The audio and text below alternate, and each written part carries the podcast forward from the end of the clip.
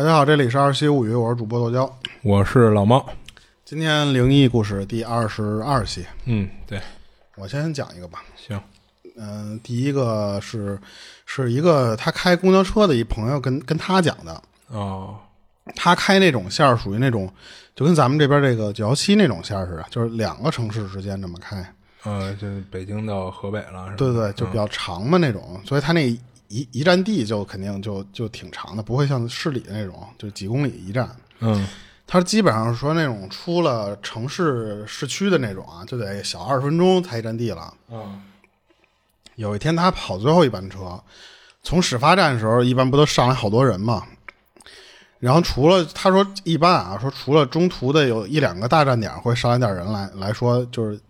小站的时候也就上几个人。嗯、他那天是怎么着呢？他开的第二站的时候，他印象特深的是上了一老太太，然后那老太太吧就扛了一个那种大包，就编织袋那个大包、哦、然后呢他就挤到前面上车，他当时看那老太太上了车之后呢在那掏兜掏半天，就按理来说他那个老太太那个岁数啊就有那种老年卡或者什么残疾证什么的，就可以不不花钱不刷卡嘛那种、嗯、就出示一下就完了。对，然后可是他因为他不是挤在前面来了吗，他他那掏半天，他他拿不拿不出卡来，他把后边人都堵那儿，他也发不了车嘛，他就在那儿就多了句嘴说嘛，那次说您没老年卡嘛，说您要是找不着的话，就是那次您就就算了，您就是往后走。对，对他其实就是想让你就往后、嗯、先往后走，你找不着找得着，说实话他也不太差这么一个人耽误时间了。嗯，当然那老太太吧就在前面还是挡着道，但是他他就是怎么着，你得你得让这老太太最起码你不管你刷不刷，你先后面那人都进来，我把门关上嘛，所以他有点着急了，他就大声说了一句，说那次说您旁边让让，嗯，就是您您刷不着，因为他担心的是这个老太太可能耳朵不好使，他大点声说话嘛，他不是说那种生气的，嗯嗯，结果这老太太呢把那个就是背的那编织袋给拉开了，在那地上就开始这么找。当时他说那个，因为前一站上来人特别多嘛，虽然不到那种人挤人那种地步，但是也没那么多地儿了。他怕的是什么呀？就是一开油门，一脚油门，这老太太坐地上，那不就就得就是得有这种什么各种找他事儿扣他钱了嘛。嗯，他就是那意思，就说你别找了，就算了呗。嗯，然后他一边慢慢悠悠的开，他不敢给给大了油门嘛。他就是那意思说你就上后面去，然后他一般这种老太太在车上不都能找着个座儿，让他赶紧坐上，他就能赶紧走了吗？这老太太二话没说就站起来就奔后面往后走了，就前面这些啊都挺正常的啊。等开出去，他当时没留意说是开出去三站还是四站的时候，他就怎么着就看见那老太太就跑到他旁边来了，说了一句说说我下一站下车。哦，然后他说说那您要下车您就到那个后门，嗯，后门下。就是到了你自己上后面对，到了你自己下就行。你他也不管你，你有没有卡了嘛？就说实话，你你不缺他这个人，嗯、已经够亏钱的了。现在这公交、嗯、很便宜了，不缺你这一人了。然后在这时候，他就觉得什么呀？说这个老太太有可能是那种脑子大了，上上岁数了，他没法发脾气嘛。好说歹说，就那意思说什么呀？我开着车呢，你到后面那个门那等着去，你别站这儿，没站完，我到时候一一开车摔着你。嗯，就他正说着呢，他从那个后视镜，他不是一。那个司机那一大后视镜能看整个后车厢的那个走道那个地方吗？他发现那老太太没了。他当时想的是什么呀？他想的是说这个老太太应该要就坐他身后去了，啊、要就找个地儿反正就坐。视角盲点呗。对对对。然后等等那车一到站呢，他特意就是说看一眼，说这老太太下没下车嘛？他从他那个他们不用那么回头看啊，嗯，他不有一监控器嘛，就专门对着后门那个地方，他就一直盯着那监控器看，看着老太太背着包下去了啊。哦，他说那行就是可下去了呗，就这么一人、嗯、他就把门一关接着开。刚才不是说咱那个每站还挺长的嘛，嗯，等他开着开着吧，等他下一站的时候，老远就看到那车站里面有就有几个人在等车，没多少人，就挺少的了。可是他看见站在最后那个排队的那个人就是刚才他看的那老太太。我操，他当时觉得什么呀？他说那个我觉得有可能认错了，但是他说那老太太那个编织袋和当当时穿的那衣服，我可记得很深深刻啊、哦！我有点起鸡皮疙瘩了。嗯，然后他当时怎么着？他当时等那个老太太刷卡的时候，就专门还留意的看了一下那老太太。那老太太就留那种留胡兰发型，你知道吧？嗯。等那老太太到刷卡那地方，还特意盯着人家这么这么这么这么看，就想看看是不是那个人。就离近了一看，确实就是刚才那老太太。他就觉得怎么这老太又上来了？而而且好家比我车开的还快、啊、他就说我我看错了吧，这就就只能你接着开呀、啊。他就一边开一边想这事儿嘛。暴走老奶奶，他这次就是盯着那老太太，他说我看看你你是就是想坐哪儿或者怎么着嘛，我留意着点这人。他一直就过了几站嘛，一直亲眼看着那老太太。那老太太到了几站之后吧，人下车了。他说可别在下一站再看他了，他说这是太奇怪了。嗯，好在就是怎么着，他一直奇怪啊，我去，一直开到总站、嗯、他说也再没看说第三个老太太了、哦、上来了、嗯、开车门不是放人嘛，那等人都走干净了，他这正等着所有人都下完了，他往那个院里停车的那种院里边开嘛，嗯，他后视镜看见老太太背着个包在后门那排队往后走呢。嚯！他这时候就直接站起来，他不是有一那个隔离的那个那个玩意儿吗、嗯、他把那玩意儿推开了，那个隔离门就出来了，站那儿看，他没敢走近看，他站那儿看、嗯、他说确定还是那老太太。我去！他一直到第二天上班跟同事说这些事儿、嗯、你看他最后一班车就没有人聊天了嘛，嗯，到上班的时候都没明白昨儿碰的这是怎么回事，是到底是上了几个人啊？他说你想他上了一个下去了、嗯、又上了一个，我又眼看着下去了、嗯、结果到最后到了总站了、嗯、发现车里还有还有一老太太、嗯、那这老太太什么时候上来的？他一直不明白这老太太是哪儿来的。嗯，但是他同事等于上来两次下去三次三次、嗯、对，但是他同事都不信他，他同事就是说那次这你这肯定就是编编小笑话玩呢吧，就是那种。可是他说什么，他说那我每天见到的人是特多，嗯，可是你要是说你特意留意一个人，你怎么可能能看走眼？嗯嗯。而且他可第二次他是仔细盯着人老太太看来的。嗯。然后这事就完了，但我没有特邪性的事啊，就是觉得、哦、这这已经挺慎重了，我觉着。但人家这老太太就算不是人，是灵体，人家其实也没怎么，人家还想刷卡呢嘛。是。那你说他要是。你比如说，他就是搭一顺风车，那他没必要中途下去。哎，对啊，他中途下去是什么意思啊？然后，而且他说发现自己下错了，赶紧跑前面那站再接着坐这车。要不然就是什么呀？就一开始他大声说话的时候，那老太太觉得你什么意思呀？你不尊重我啊？对，你不我就下一个我啊！我本来可能就是想搭个顺风车的啊，你这你这大声吼我一句。我开始想的是怎么着？他觉得这趟车他不想坐了，他那你其实可以坐下一趟车。但是后来一想，他是。末班车，他后面没车了啊、嗯，所以那老太太没辙了。那我闪现到你前面去，我得再坐这班车回去。那那第二次下又说不通了，对吧？啊，对啊，对啊，是吧？对啊，嗯，想不明白。嗯，行，那接下来我分享一个，然后分享这事儿的网友呢，网名叫安德鲁，然后他是在大马工作生活的一个华人。嗯，然后这事儿呢是十多年前发生的，就当时他在一家那个房地产公司工作。就任职公司的那个行政经理，他说他这份工作啊，就是福利好，薪水高，然后公司还给他配了一台车，就方便他日常工作。然后那小德呢，就是，嗯、呃，安德鲁嘛，就叫小德吧。那小德呢，就是还用他这车，就是打算赚一些外快啊，其实就是开黑车。嗯，嗯你说他都薪水这么高了，还打算开个黑车什么的？嗯国外水深火热，嗯，果然钱这东西是挣多少都不嫌多呀。然后他说那会儿呢，就不像现在，就是除了路边上拦的出租车以外，就没有什么 Uber 一类的，因为国外嘛，所以那会儿干这个的其实都算是开黑车嘛。所以除了在一些就是活多的地方就趴活以外，就只能是靠朋友或者熟客、熟客口口相传，然后留电话这种方式。嗯然后当时呢，他接活收费一般都是就干他们那个黑车的啊，就是他说当时他们干黑车的啊，都是那样，就是比同样路程正规出租车的费用少一半。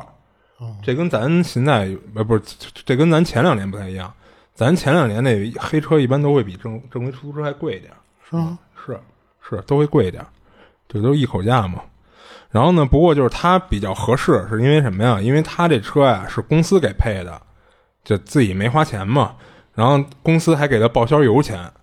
那等于就是挣多少都是净赚嘛。那还报销油钱太过分了，那个啊是啊，我以为他就是为了把油钱再挣回来啊、呃，不是不是，就是油钱也给他报，那不就无本万利了吗？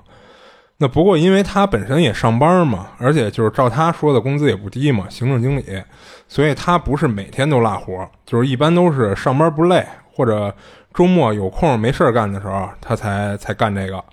那每个月呢差不多能多挣个一百到一百五的马币嗯、呃、额外收入。那那会儿折合成人民币其实也就差不多两百到三百。也没太多其实。那有一天呢就是他下班以后就懒得回家再弄饭吃了，就自己一个人到外边下馆子。结果可能是晚饭没吃饱啊，就到了晚上十一点的时候又饿了，就找了个大排档说吃宵夜。然后正吃着呢，这会儿电话响了，就他一看来电显示不认识，就不过快二十年前那会儿了，就算是陌生电话也会接的，就因为那会儿没那么多推销电话，也没那么多诈骗电话一类的。然后他接起来以后呢，电话那头是个男的，是一个华裔，就跟他说的是华语。然后那男的说那个自己在附近的一个村里，然后地方比较偏僻，说是这个点儿加上他那地儿比较偏嘛，就也没公交了，然后他也打不到车，就问这小德能不能去接他。然后他说他是通过别人打听到他这他这电电话的。然后小德一听呢，其实他是不那么想去接的，然后就跟这人说，就是说首先他自己不是本地人，所以对这附近的路我没那么熟。那如果这人呢就是能给他提供详细的路线的话，他可以试试说能不能找过去。然后他说那个年代没有导航。然后其次呢是他这个路线比较复杂，再加上就是他那个村比较偏嘛，而且都这么晚了，他肯定得空车过去嘛，所以他就打就跟人说我要收双倍的钱，就是如果你要觉得贵那就算了，我就不接你这单了。结果那男的呢就没犹豫就答应了，说只要能送他回家钱都好说。那小泽一听那人都这么说了，那只好跑一趟了。他就把那人就描述的路线详细地点就记了一下，然后就三口两口扒拉完他那宵夜，就就开车按那路线就往那那地方开。然后他他说那地儿啊就是离他吃大排档那地儿其实不算不算太远，就只不过呢要走乡道和小路。然后小德后来还想呢，就是当时人也是单纯，也没考虑过说那人会不会是故意给他引到偏僻的地方然后打劫他。那现在这年代这么干估计还挺危险的。然后他就描述了一下那个他详细路线啊，说要经过一个什么村啊过桥啊什么的，就包括还得走一段爬山道。反正最终呢是会看到一个叫 Lucky Store 的一个杂货店，然后那男的呢就在这个杂货店前等他，然后小德呢就按着这个路线就开始走，就最后呢确实是找到这个杂货店了。就不过他在路上啊发现那个沿路经过的村里住家什么的全都是黑着灯的，就他感觉这有点诡异，就是因为按咱刚才看那电影啊怎么什么啊，刚才那个野蛮人那电影、啊、那社区全是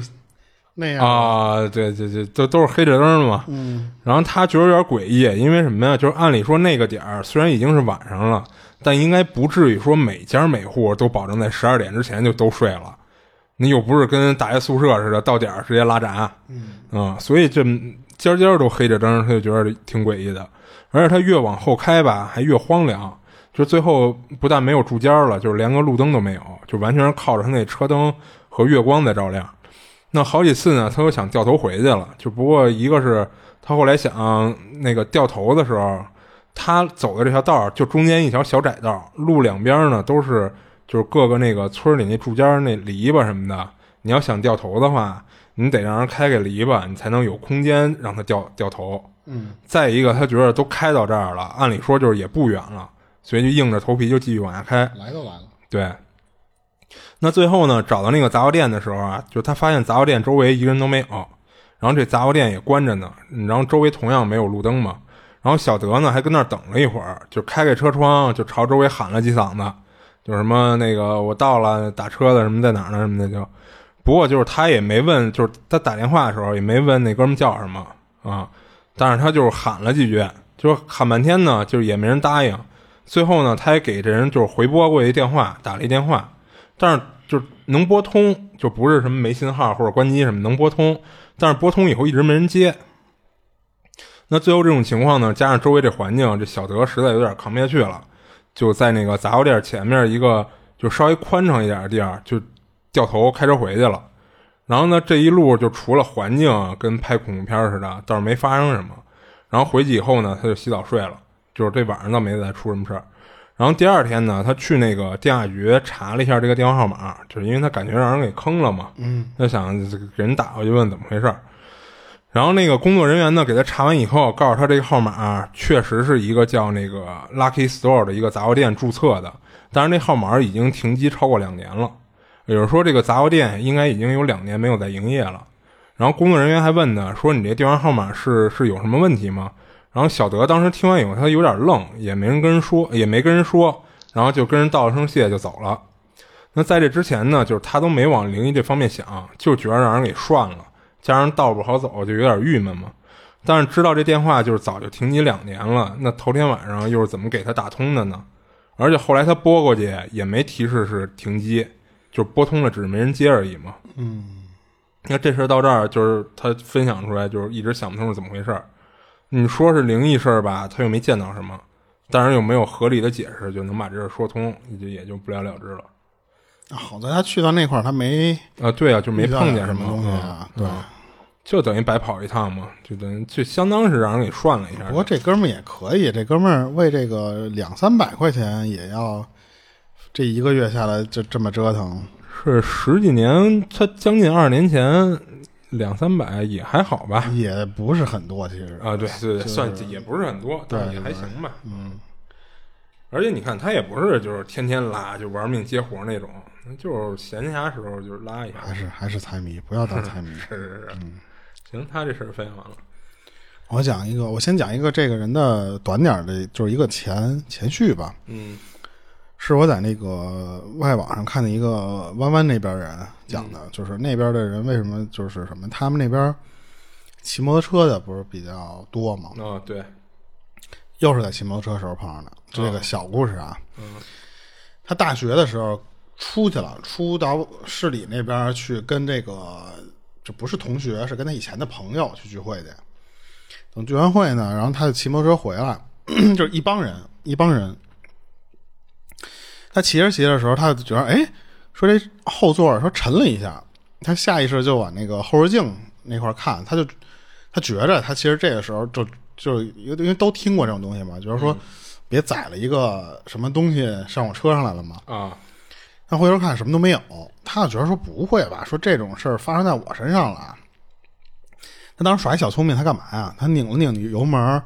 他骑过一个朋友那个半个身位的那个距离差不多。他想的是什么？他说那我要后面有人的话，我骑到你这位置，你你能看见了，你肯定就有反应了嘛。嗯、我盯着点你，我看你能不能看见。可是他骑到那个位置发现什么呀，他那朋友没反应，就是还是接着骑，还是怎么着怎么着嘛，所以他就觉得是不是我就感觉感觉错了，但是他又不能说这个就是骑骑着车的时候这么拧过头去那么看，嗯，他当时就跟那个跟他一块骑车的这人就做了一手势，就那次我要加油去啊，就那样说我要加油。等到加油站的时候，他就跟那个他觉得这块人多了嘛，他就跟那个同学说说说朋友说说我骑车的时候特怪，说那个我感觉有东西坐我车上了，说你没看见吗？那人就是说那个没有啊，说就你估计是就是自己吓唬自己，或者感觉感觉错了吧。他觉得那是不是就是我自己疑神疑鬼了？他要这么着，那那就回学校呗。他说奇怪的是什么呢？从他有这个人在在他后座这么沉这一下开始、啊，他就一直觉着有一个东西一直在盯着他。就是他说我不知道，就是有一种被注视感嘛，就是嗯。而且他是一直进到宿舍的时候，他觉得那个东西都一直在跟着他。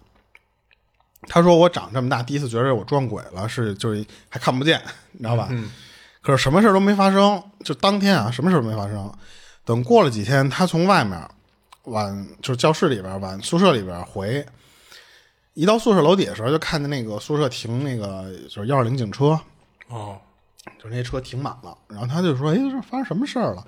他就跑去宿舍去了。他路上的时候碰见他对门的一同学，就说：“怎么回事啊？”说咱楼下停了这么多车。他那宿舍那人跟他说：“你回你们宿舍，把窗户打开，你往下看，你就全知道了。”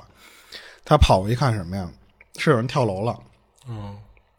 而他再一打听什么呀？那个跳楼的人其实就是他楼下的同学，就就是他窗户楼下的那那一层的那个同学、哦、跳楼了。说那个人是心理压力大，然后呢可能想不开跳楼了。他把这俩事儿一联想，他当时想的是什么呀？他说会不会是那天身后跟着我那个人，想抓他当交替，但是呢不知道怎么回事没成功，或者说就是让他躲开了嘛，就跟着他回学校了。赶上当时那个同学他时运低，加上他当时不是心理压力大嘛，就是有有那种抑郁症，是不是就是改成抓那个同学当替身了？哦，他这是他第一个故事啊。但是我觉着抓替身这玩意儿会跟着他跑吗？那就不知道了。我觉得这如果不成功，是不是应该还是在那个原地等下一个受害者？有可能，有可能。对，跟着他跑也有也有人自己范围的可能啊、嗯，活动范围是吗？对对对。所以就是他后边跳楼那事儿，可能跟他那个不一定有关系。嗯啊、嗯，就是我觉得他这可能就是因为他第一次觉得他撞上鬼了嘛，他觉得可能这两个事儿容易想到一起，对。嗯对啊、然后讲第二个也还是他的事儿啊，就是什么呀？嗯他不是因为自己，就是因为他觉得跟人撞上这个叫拉替身这这种事儿，嗯，他跟同学说来的。同学知道之后吧，都觉得什么呀？说你这能力可以啊，就是那次你可以感受到灵体是吗？就觉得就他们不是说阴阳眼那些事儿、嗯，就觉得也不是说敏感体质，嗯，就觉得感觉你这人就吸这事儿似的那种，你知道吧？所以这事儿当时啊就瞎闹，几个男同学这来回传传传开了，嗯，结果有一天就有一帮同学就找上他了，找他说什么呀？说你跟我们走一趟。说我们晚上想去那个学校附近的有一个荒废了的那种医院里面探险去，必须得带上他。说什么那你不是能看见吗？你不是能感觉到吗？你看不见、嗯、你能感觉到吗？死活活说他不想去，给这哥们架过去了。嗯、他他当时觉得后来去了的原因也是什么？他就想试试自己是不是真的能感应到这种东西。结果一试，真灵，真感受到了。怎么着呢？哦他们当天跑的那个医院是那种荒废特久的那种医院，就已经破败了，已经啊。但是他在他们在院子里乱转的时候，他说：“我耳朵旁边突然有一个人跟我说，说带着你的朋友赶紧回去，别进来。”他一下鸡皮疙瘩就瞬间就从这个耳朵边这儿啪就全串起来了。他四处这么看了看，他说没有东西啊。但是他同学就高兴了，他同学说说真有假有啊，就。嗯就那次说，别说你胖你就喘，说这刚来你就演起来了，这是、嗯，因为你想他们刚进在那个医院的院子里面嘛，嗯，他们就不信他，然后呢就拉着他就要往这个医院那个大大楼里边去走，走了多久吧，就就基本上就进到那个大大楼里了嘛。他说他看不见，但是呢他有一种感觉就是什么，特别不舒服，他感觉有那种东西是从他身上穿过去的那种那种感觉。哦，这是一种什么体验？不知道啊，就是他开始觉得是不是有风那种、嗯、那种吹过去，但是从那会儿开始吧，他就说什么呀？说要不别进去了，说我感觉是不好，反正你们要不就这么着呗。嗯，但是他们那同学就是那次滚蛋，就是、嗯、来劲了呗，就是那种。你觉得他是吓唬他们的、嗯？对，就不搭理他了。嗯、然后他其中就这一帮同学里边有那种闲的没事干的人，在地上捡一空烟盒，嗯，冲那个大厅的那个服务台就扔过去了，就无聊手欠嘛。啊、哦，嘴里那意思就是什么？就是这有鸡毛，什么都看不见。说我也什么都没感觉出来嘛。嗯，他说，但是他说他看见扔过去烟盒的那个地方，他不是冲那个服务台嘛？嗯，他说是我不知道是我自己吓唬自己还是怎么着、啊。他说他看见那个柜台里边站了一个半透明的女的。哦，因为那个有柜台嘛，他只能看见上半身。当时就特生气的盯着那个扔烟盒的那个人。然后他这时候再说什么，说实话那些人已经不信了嘛，他就只能就跟着走，但是他就已经有点害怕了，一路不敢说话。等到三楼的时候呢，他们就这么来回转转转转到三楼了，他们转到一个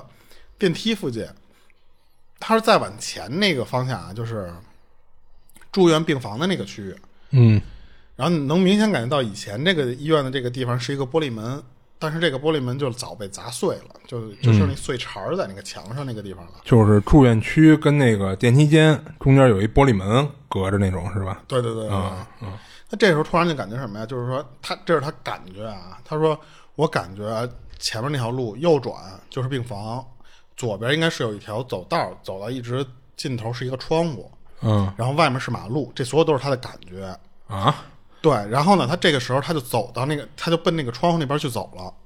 就他自己不知道自己要干嘛，他就就奔那个窗户那块走去了。哦。然后突然这时候，就耳朵边上又出来一个声音，就是那种嘿，就这么叫了他一声。嗯。他就觉得奇怪，他马上就觉得不对劲儿，转身就要跑。这时候突然有一个同学就直接给他拦住了，然后等他反过来的时候，他发现什么呀？他自己的那个脸离那个刚才我说那个碎玻璃门和墙交界的那个玻璃碴的那个地方、嗯、就不到一拳的距离了、哦、等于其实就快怼上了。他以为他在奔窗口跑，其实他现实中他是奔那个玻璃门的那个碎渣那儿跑的、哦、他一个同学给他拦住了，要不他当时说那次就肯定就滑脸了嘛、哦、他当时就吓坏了，说别再往里走了，说就是那死活我不去了，就那次、嗯、别的一同学看就是说感觉是他说就这哥们儿怎么突然奔不像演的啊，奔玻璃上撞，这个有点太狠了。嗯，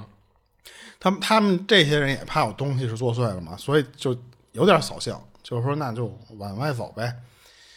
有一个同学当时走在他前面，就是一边说话一边这么走的时候，他点了一根烟，刚一点着的时候，他突然就看到一大堆影子，白色的影子就冲那个烟扑过去了。嗯，然后赶紧他就跟那个同学说说赶紧把烟扔了、嗯、他同学还没反应过来，他过来就抢着那个烟就把地上扔扔。对，他说、嗯、那一瞬间我感觉有好多东西从我身上那么穿，然后一阵恶心，他说嗯，然后他们一看就是他已经在那干呕了嘛，相当于就是，然后这时候就说赶紧那就回去了，说别真出事了，说万一要是他这些都是真的呢，就有一些人就已经信了嘛，嗯，七七八八就往外走了。当时他说就等他们要走出那个大厅的时候，他往回瞟了一眼，他说他他说他感觉啊，他看到了一个就是分不出男女，是一个影像坐在一个轮椅上，就是看着他们。他说我我倒希望我当时是太害怕了看错了，因为我分不出那人是男女来，就因为太黑了嘛，你看不见脸。嗯，等他都出来就是回到学校了啊，他才觉得什么呀，这次是没有东西跟着他们了。他以前不是有一次一直感觉有东西一直跟着他那种注视感吗？他说这次没有了，而且就是也没有发生就是说别的学生出事儿，就是这是他的那么一个讲的一个事儿。哦，嗯，废弃医院啊，好家伙，还真敢去，大学生真是闲的慌。嗯，是。你想起那个昆池岩不就是吗？哦，对对对，嗯。但是你看他那个。说实话呢，他其实是有点被上身了。他一一瞬间的时候，他迷糊，他以为自己走到的是对，就好像让人给控制的似的啊、嗯，就有点鬼遮眼的那种感觉嘛。对、嗯，然后但是他当时我其实说那块的时候，我觉得倒是挺，就说这个一点烟就有好多灵魂去那儿去吸那个烟去嘛。哦、就是之前不就有那个咱讲那个，就是那个烟着的特别快。对对对，他们都去跑那儿去抽烟去了。嗯嗯嗯。他这居然是能看到有好多影子去奔那个烟那儿飘，是我觉得这画面挺可怕的。其实，对你像之前那个，之前其实他不是一直都都看不见吗？嗯，等于这一下突然不知道怎么又看见，是不是因为那地儿太凶了吧？啊、呃，对，要不然就太凶了，要不然就是那地儿的磁场啦一类的。但是你看他其实有一个人是在一直提醒他的，一进门就警告他你别进去，让你带着你朋友走。嗯，相当于就是在对他说，感觉他比那几个人更灵灵敏点嘛，是吧？嗯，对，就是他觉得自己没有，不是什么灵异体质，或者说不是什么敏感体质， 对, 对, 对，但可能本身他确实就是。但是我反正看这么多故事啊，嗯，基本上灵异体质占的多啊啊、嗯嗯，是，就是好多都是先得有灵异体质才能看到这些东西。是是是，嗯嗯，行，那我分享我下一个。然后分享这事儿的哥们儿呢叫小刘，他是自己开了一个电脑维修的一小门脸儿，就平时接一些那个帮顾客弄的软件或者检查维修硬件之类的这这样的活儿。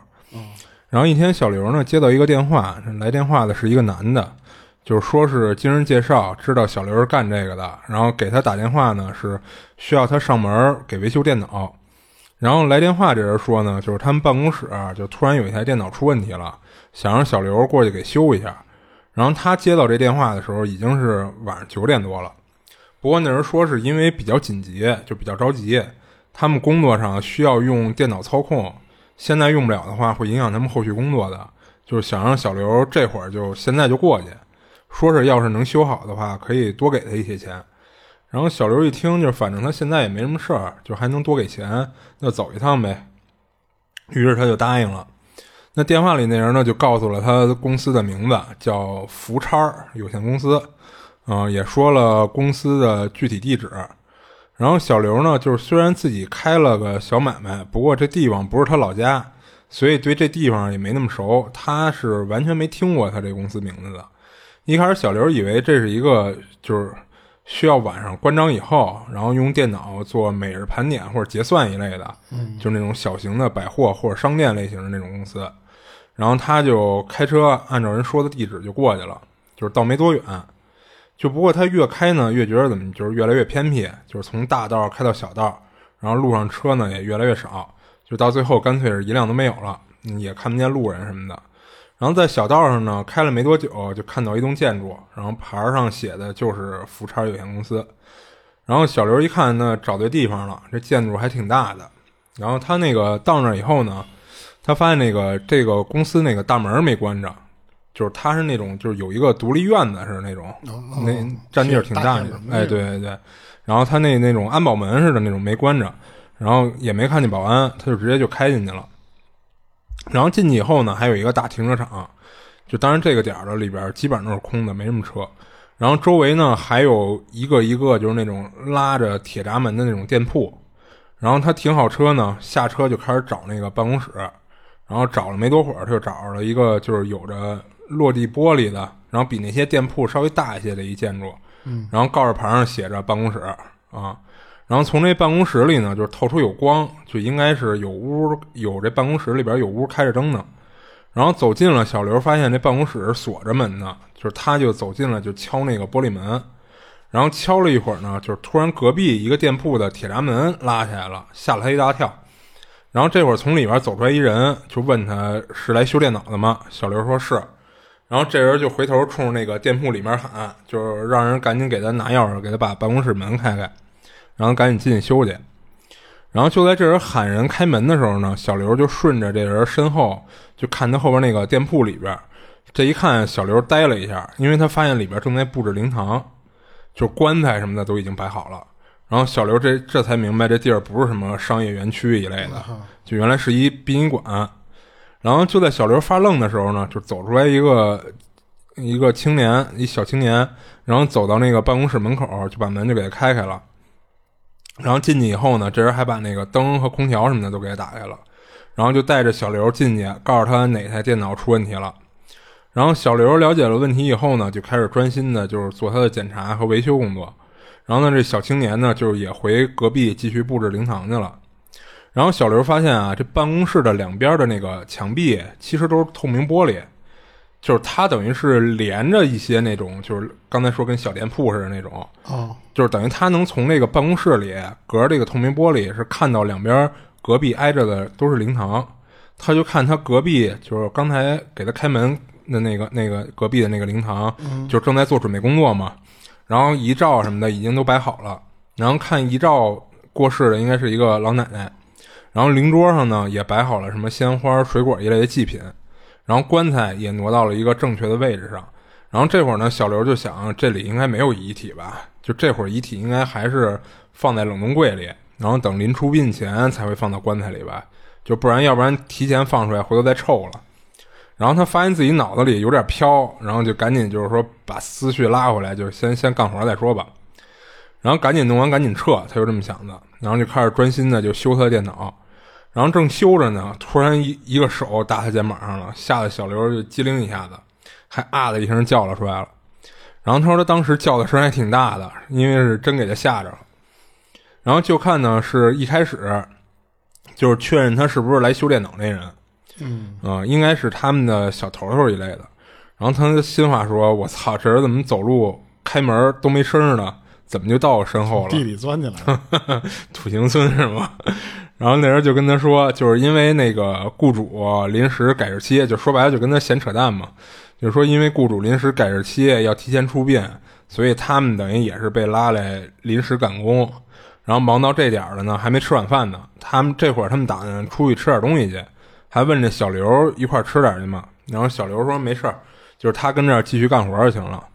然后还问了一句，就是说他们是全都出去吃饭吗？就是一个人都不在。然后那人说是，就是不过让他放心啊，就是他们会赶快，就是尽快吃完，然后尽快赶回来的。然后还跟小刘说，就是如果你渴了要喝水的话，就去那个办公室后面的冰箱里拿，然后有汽水，也可以自己泡茶、泡咖啡什么的，有有热饮，让那个小刘自便就成了。然后小刘这会儿还觉得这人还挺热情的，也就没因为就是刚才吓一跳跟他计较什么。然后这帮人呢就跟他说完以后就出去吃饭去了。然后等他们走了以后呢，他干了一会儿活，就确实觉得有点渴了，就到那个他办公室后面，就是往往往后身走，有一茶水间，然后在茶水间里开冰箱拿了一罐可乐喝。然后出来以后呢，他也把那个茶水间的灯和门都给关上了，就是他说这是他个人有一点强迫症，他个人习惯，就是有的那个门人有的门不是常年不关的嘛，有时候他也会下意识的给人关上。嗯嗯，然后回来呢，他就继续干活。这会儿他还想呢，就是这帮人还挺信任他，就扔他一个人在这儿，也不怕他偷东西什么的。然后就在他干活的时候呢，就突然听到隔壁灵堂里的音箱出声了，然后播放的是类似什么往生咒那种经文，然后声还特别大。然后小刘被这突然起来的这声给吓一跳，就有点慌张的就往四周张望，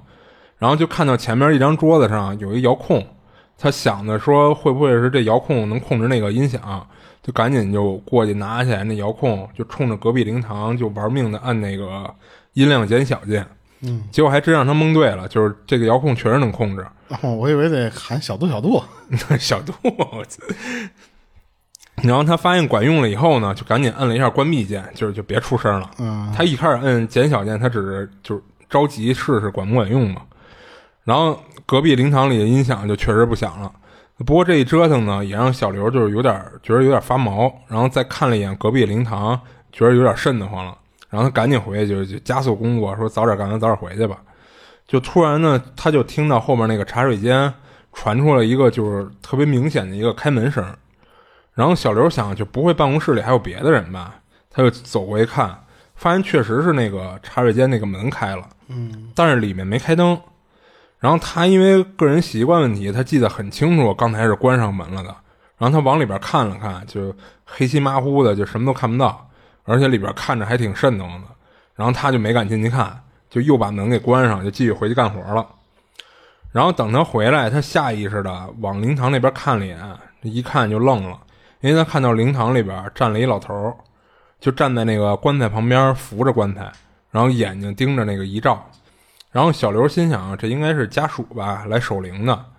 然后看这岁数呢，有可能是那个过世那老奶奶的那个老公，哎，对，老伴儿。然后想了一下，觉着也挺正常的，他就继续低头干活了。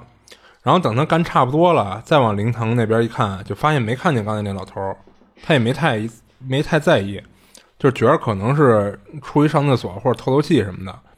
然后过了一会儿呢，殡仪馆的那些工作人员就都回来了。然后这会儿他维修工作其实也做完了，然后等人确认了一下，就确确实是修好了，付了钱以后，他还跟人问了一嘴，说刚才看见一个老头来看这老奶奶，是不是那个老奶奶他老伴儿？然后工作人员说啊，不会吧，他老伴儿早就过世了。然后小刘听了一愣，他下意识就问，那刚才来的老头是谁啊？然后工作人员说今天没有家属要过来啊，新的老伴儿。你操，那你这就过分了。然后小刘小刘听了以后呢，觉得呢刚才看到的不会是他老伴儿灵体吧？然后最后他临走之前呢，就还给人上了三支香，嗯，哦、然后他这事儿就分享完了。他这个就这地方有点瘆得慌，这工作区和这办事区是一样的，嗯，就隔离玻璃能看见这个。呃，对对，我好像确实是我见过那样的，我见过确实是有有那样的。嗯，就是他们就是你像那个包括那个有那个火化的那些地儿，嗯嗯，他那个其实他那火化那个那个那个地儿，嗯，和他办公室就都是一墙之隔，就都挨着啊啊，他都在一个地儿。其实，就是他那个火化的，他一个一个那个火化的那个柜子什么的，就放在那个大厅里，一个一个一排一排的。然后紧接着他隔壁就是他们的一些办公室什么的啊。然后再往大厅那边走，就全是一些那个临时放放遗体的地儿啊，都是那样，就排队的地儿。说白就是，因为他那个现在好多火化节都得排队嘛。嗯，我不过那次我不是去那哪儿了，老山、嗯、那次，嗯，开始都觉得说那个地儿挺瘆得慌，挺那什么的，但是说实话，你站那里边的话，你感觉不出来。你除了说在那个那个那个烧的那个地方，就是说。嗯，你在外面，因为我那时候不是家属，我进不去嘛。嗯，那、嗯、只能一个家属进去看最后眼，然后出来我们在外面等着。嗯，那个里边说实话我不知道什么样，然后但是外面一点不恐怖，就是那当然他外面说实话我觉得这种地儿啊，你不管相不相信科学，我觉得他们这种地儿应该也会想办法有一些呃、嗯，就是震不震的啊，或者说安全措施一类的东西。对对对、嗯，我感觉这个地方应该说实话比医院或什么地方按理说应该手续更全乎一些，就是更那什么一些、嗯嗯，就是相关的措施做得更更更完善一些吧。对对对对，是。但是晚上什么样那就说不好了、啊、那那谁也不会对对对，因为晚上就跟那天我跟我发小聊天似的，晚上哪儿都一样啊，嗯、哪儿都说实话不敢随便进去。嗯，至少不是去酒吧那种地儿。嗯，然后说这个医院这个，我讲一个下一个啊。嗯，正好医院的事啊，对，嗯，就是怎么着，就之前咱们不是老能讲到各种说看到这个人要不行的时候，能看到一些什么现象或什么的吗？嗯，不都是。就是相当于家属在里边或什么的嘛。这次我讲的一个是说这个事儿发生在讲这个事儿的这个人的自己身上的。嗯，就他是一个护士，他从那个那件事之后吧，他觉得自己有可能是灵异体质。哦，他之前一直就觉得就不不是，你知道吧？嗯、不是那种能看到、嗯，但是就是有可能会被上身啊。就是他觉得自己顶多就是体质弱。嗯。他那个时候当护士吧，还是个实习护士的时候，嗯，有一天来了一急救，他不用进急救室去参加那些什么抢救那些东西，他就是临时跑过来帮忙，和他一块儿跑来帮忙的有一个同事，就当时他们俩吧，就还在门口呢，就在那个急救室的门口那待着的时候，嗯，然后他就说什么呀？突然感觉到从脖子。到尾巴骨这个地方就瞬间一下啪就麻下去了。哦。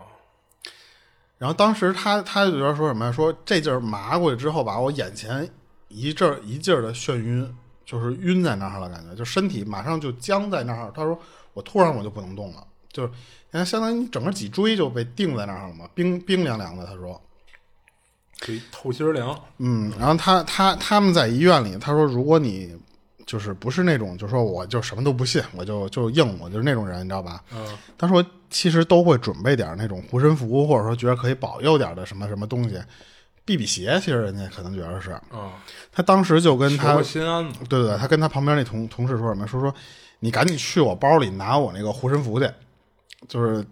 说完这个同事吧，就是愣了一下，没反过来，怎么你就突然就要护身？其实他们每个人都有，但是其实也是知道可能会碰什么事儿了嘛，所以。他说：“你赶紧去。”那个人吧，就转脸就就慌慌张张，就就直接就被吓跑了嘛，就是帮他去拿那个东西去了。他说：“那个人走前脚走，后脚他当时就是眼角咳咳就是一黑。”但他他他说：“我其实是有意识，但是是我眼前是黑了，但是我人感觉我还是清醒的啊。”他就直接就倒在那个急救室门口了。他说：“我那个状态是什么呢？就是。”我没晕，但是呢我眼前一黑之后吧，就感觉有人捂住我的眼睛了，但是在别人看我是晕住了，但是我的意识我还清醒啊。哦。然后他说这时候我说不出话来，我也动弹不了，我就那么躺在那个地上的，就是那么头晕目眩的那种感觉，特别难受。然后他说后来我不知道是医院里哪个人啊，说看见他了。他说第一次就是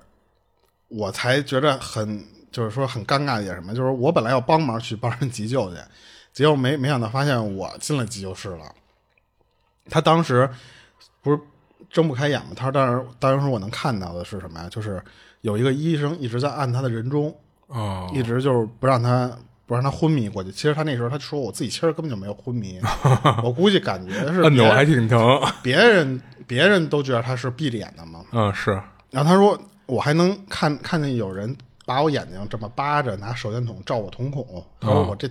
我都知道，但是我就动弹不了。啊，没过多久吧，他就发现自己就越来越冷，他感觉是自己的那个体温在下降，不是屋里变凉了。然后最后就是一阵就是这些什么什么急救啊什么的都没有用，就对他来说都没有用。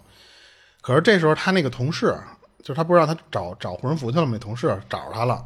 因为那个同事就是就真跑回去去拿你，来来回回不是也得有段时间吗？然后可是一回来发现那个楼道里没人了嘛，就问一遍之后才知道说那他这姐们进抢救室了，赶紧就跑过来。过来之后呢，把那护身符就握在他手里，他他那同事用手捏着他的手，因为他当时那个状态下，说实话他是握不住那个护身符的，所以他那个同事就拿手这么包着他的手，握着那个护身符。他说当时那个护身符就是一握在手里的时候，他说我感觉我身上就没有那那么体温在下降的感觉了啊，他一点一点的那个身体就暖和过来了。就再没多久之后呢，他说我能动了，就一点一点的身体手能抬起来一下或者那种就能动了。等能动之后呢，医生就围过来了，就是说你怎么回事？你是有什么就是病史吗？还是有什么什么就是突然的就低血糖那种？嗯，一个就是询问，当时他就觉得说是不是太累了或什么的那种。他当时就是刚能动，什么都说不清的时候啊，他就说什么说你先让我缓缓。等他缓了半天之后，他觉得这个身体慢慢都能活动之后，他才跟他那个同事说，就说这一套，说刚才我怎么怎么着了。但是他是没有解释什么呀，他说他我没有解释说我为什么会这样，就是因为我也不知道我怎么就突然的就是来了这么一下。就这个事儿啊，就是这个事儿到到这儿结束，他还有一个后续。他后来没过多久，有一天就是他们不上班的时候，他请一堆闺蜜来他们家玩来，就聊天，就看电视聊八卦那种嘛。几个人正正聊天呢，他说那个那天那个感觉突然又来了。他有了那第一次经验之后吧，他其实就他觉得那个护身符管用嘛，他就找了一堆护身符放家里，每个地方就包里啊、厕所里，他都放一个护身符。嘴里马上就跟那个护身符不是什么，跟他闺蜜说说那次又来了又来了。然后呢，就但是还没那个闺蜜还没去拿那个护身符的时候，但是他这次发现是什么，自己的手在抖，就跟那个帕金森的那种抖似的。他说我控制不住，这个手一直在这哆嗦。他怕他这次在家里晕过去，来不及有这个医生摁他人中或什么抢救嘛，他嘴里就一直说说你带我赶去那个谁谁谁谁那。他说的这个人吧，就是平时会就供你信一些这些东西，他会供一些神仙啊什么的那种东西，是他们的那个老师，就是当护士那医院里的一个老师。嗯，就是一一一是他首先他懂点这些东西，二是他还能稍微给我急救一下嘛。而且他当时发现什么呀，就是他这不手一直这么这么抖吗？一直这么抖到他老师家里，都发现这个手都停不下来。而且当时他发现，这次他那个护身符没用，就算他握着那个护身符，他那个身体还是那个僵在那儿，手一直抖的那个状态。然后当时他说我我到那边的时候，我发现我我的严更严重的什么呀？他说我一直感觉到我身体有一种往下坠的那种错觉哦。一直坠得我头晕，就晕晕乎乎的到她老师家之后吧，她那个手波一直抖嘛，她闺蜜其实是一直拿手摁着她，拿那护身符这么着，她说没用，她说越摁我越抖。到了老师家里之后，这老师懵了呀，老师说你这有病，你不往医院拉，你拉我这儿那种。等这快速她那闺蜜说完这些事儿之后吧，这老老师其实也不知道怎么办，但是她她突然说了一句什么话。他就是这个讲这事儿的人自己说的啊，他说我不知道我怎么想的，而且那个声音不是我自己从我嘴里说出来。他说他对着那老师来了就说我想吃糖、哦、是一个小孩的事儿。那老师不是信点这种东西吗，然后他说、哦、说你想吃糖行，我给你去拿。他从他那个供桌里边拿出点糖来或什么的就给他吃，但是吃之前跟他说你吃完糖你就走，你别在他身上待着、哦、果然吃完糖之后这一下瞬间就手就不抖了，就好了。等他在老师就是缓了半天，那个那个在他家缓了半天之后，然后他又说说人说不行，我这个太严重了，说这一次一次的这个，我万一哪次我这这身边没人嘛，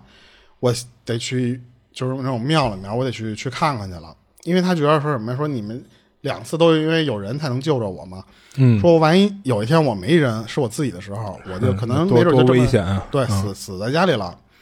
她之后她就让她那个男朋友，就没让她闺蜜陪她了，她让她男朋友带着她想找个庙里面去看看。可是一进那个庙里，就庙里有一个不能算是主持啊，就是那种有点可能一一出来就管事那种人，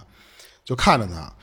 看出她不对劲来了，走过来跟她说了一句什么呀，说要不你去别的庙里看看吧，说我们那个庙应该解决不了。哦，她就很绝望，她说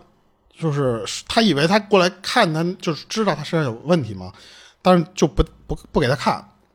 然后呢说完了就给他就引着他挡上他的道，就引着他一直这么出去，就是你知道吧，都不让你继续往里走了、嗯、一直跟他说我们这看不了我们这看不了，他没办法，他们就只能再去跑第二个庙去。结果呢就是到那个庙里面人家又不给看，人家说什么，说我们看事儿的那个人吧不在，哦、说得得得有一会儿呢，说你要不先走吧，也不知道是借口还是什么啊，又给他轰出来了、嗯。他当时觉得我不是招什么狠人了吧，嗯、就是有有点这感觉，两个庙不敢给我看，嗯，他当时是属于又急又气的那种状态，但是人家不也看他没办法吗？他就怎么着？他说：“那我还剩最后一个，就是这附近哪有那么多庙？”他说：“我还有知道有一个地儿，那个庙比较大，但是远啊。”所以他说我只有最后那一个信念了，说如果那儿不行我真绝望了。他当时就让他男朋友带着跑到那个庙里，好在是什么呀，人那个庙没拒他，可是在他要进那个庙门的时候，他说我刚走到庙门口那个就是那个石狮子那个地方，突然我就晕过去了、嗯、但是他说我知道我在干嘛，就是我还还是跟第一次是有那种意识，但是别人感觉我就是晕过去了那种啊。他说当时倒在地上的时候，他觉得他虽然晕过去之后，但是他能感觉自己在干干一件什么事儿。他当时在地上乱抓，然后又吼又叫的那种感觉。然后她男朋友当时不知道怎么怎么办的时候，就这么按着他在地上。这时候庙里就出了一个人，就跟他说说，进庙，进在庙里边、嗯、里面弄，你别在门口这儿吓唬人玩了。嗯、就是那个架着他给他往庙里面送嘛。他当时说他当时那个状态，他说我不是我自己控制的。当时她男朋友就在那儿问呢，说你是谁呀、啊？就是一直在这么这么问这个讲故事这个人。他说你是谁？然后她男朋友那意思就是说你这肯定就是附身了嘛，所以我就要想看看是什么玩意儿附在你的身，好像那个庙里的人能给你解决一下。他说当时我我能感到我用了一个特别怪异的那种表情笑着，从嘴里回了一句说我还是我呀。嗯、当时他说那个人就不是我，他说那意思相当于什么呀？就是附在身的那个人。还想骗她男朋友，说还是那个人，就还是她女朋友。然后结果后来那个庙里来了一个人，就把她摁在地上。他说你：“你你你先什么都别干，你让她跪在地上，一直让她在地上跪了两个小时。”嚯，体罚呀！他说他在跪跪着，就在庙里跪着跪着，他就感觉肯定很疼啊，就是，但是他我估计应该得弄个垫子给他弄。但是他说就是那个状态，我跪了两个小时，我能感觉到。我的身体就是因为他一直是被摁在那儿嘛，但是慢慢的我那个控制权回来了，而且说说话后来变成我控制身体之后就变成我的声音了，然后那个人就就让他走了，就是那次说你可以回去了啊，但是他爸他一回家就开始抖，等于其实是人家没给他解决、嗯、就可能就是跪那时间长了，要不就是人家以为没事了，或者要不人家只能给你解决这些当下啊、嗯，所以回到家之后再抖，他就后面啊，他没说他是怎么怎么解决后边的事儿了，就一直就这事儿就一直就这样了，一直就没没有个解决的办法，他不知道还怎么弄了、啊，因为这三个庙说实话都没有说出来他到底是被什么东西弄了、啊。他说一直到就是他发帖到现在，就是后续没再再没再发生就不知道了，等于他其实那个第三个庙没给解决办法，嗯，然后就碰了这么一个特别奇怪的事儿。嗯，那他他发帖的时候，他就等于发帖的时候这事儿也没解决呗，就是嗯嗯啊、哦，因为他这个你看他都是突如其来的，所以他说我不犯这个毛病的时候，我平时就是正常人一样，嗯，但是一突然来，以前护身符还能压住，现在护身符都压不住了，哦，所以他这个到后续他他说我不知道是哪儿碰到的东西，是在家里碰到还是在医院里碰到的。然后这个东西庙里解决不了，护身符也解决不了，但是他没办法，他不像咱以前说有那种说去庙里边拜拜就好了，他说庙里没给我解决掉啊、哦，所以后续他好像这东西还还挺挺挺厉害的啊啊、嗯嗯，是，那只能是就就祝他没事吧。嗯，行，我这个就完了啊、哦，行，我这还有一个，然后分享这事儿呢是一个姑娘叫小 A， 然后她姐呢有一朋友。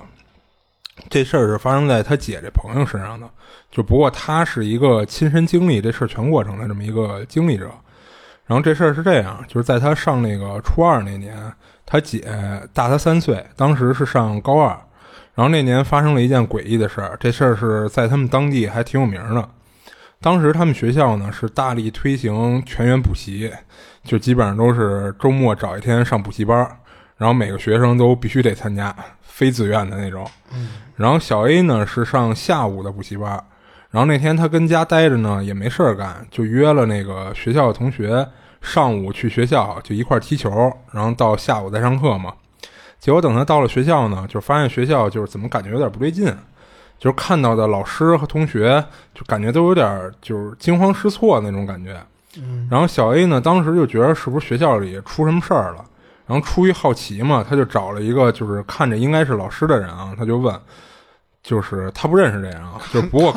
对，因为他不认识这个人，他不知道他是不是这是不是真的老师啊，就不过感觉应该是老师，他就问说那个老师老师那个学校出什么事儿了吗？怎么大家都这个样子？然后老师没回答他的问题，而是问他你哪个班的呀？然后小 A 说我是上下午班的，然后老师跟他说你上下午班的来这么早干嘛呀？去去去，别靠近高中那栋楼啊！然后这老师就有点撵他的意思，就不让，不就是告诉他了吗？啊，去，你得去，就, 就告诉他，等于是高中那楼里应该出事了，就相当于是，然后就不让他没事在学校里瞎晃悠。然后小 A 呢，这会儿就更好奇了，就一直在追问他老师，就到底发生什么事了，而且还看到有人说，还看到有人在那个高中那楼那儿围观呢。然后老师可能是让他给问烦了啊，就说没什么事儿，就是有个学生晕倒了。然后这老师说完这话呢，就走开，就继续去拦那个其他要去高中楼高中楼的学生了。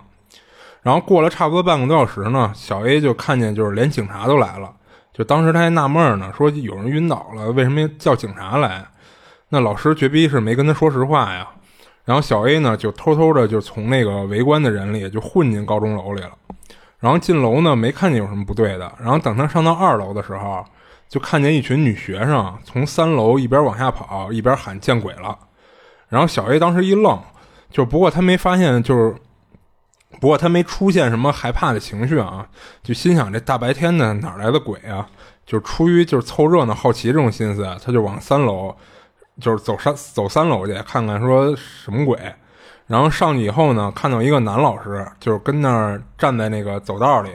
就大声喊呢，说那个所有同学听到我说话的就马上下楼离开教学楼。然后小 A 看到其中一个班里呢就是有七八个女生，然后他就认识里边的一个，就是他姐那朋友。然后就看这几个女生呢全都站在那个班里，然后身上不停的抽搐还翻着白眼儿。然后班里一些胆大的男生就走过去，就打算说看看能不能叫醒那个女生，结果嚼半天一点反应都没有，就站那儿就跟那儿翻着白眼抽搐。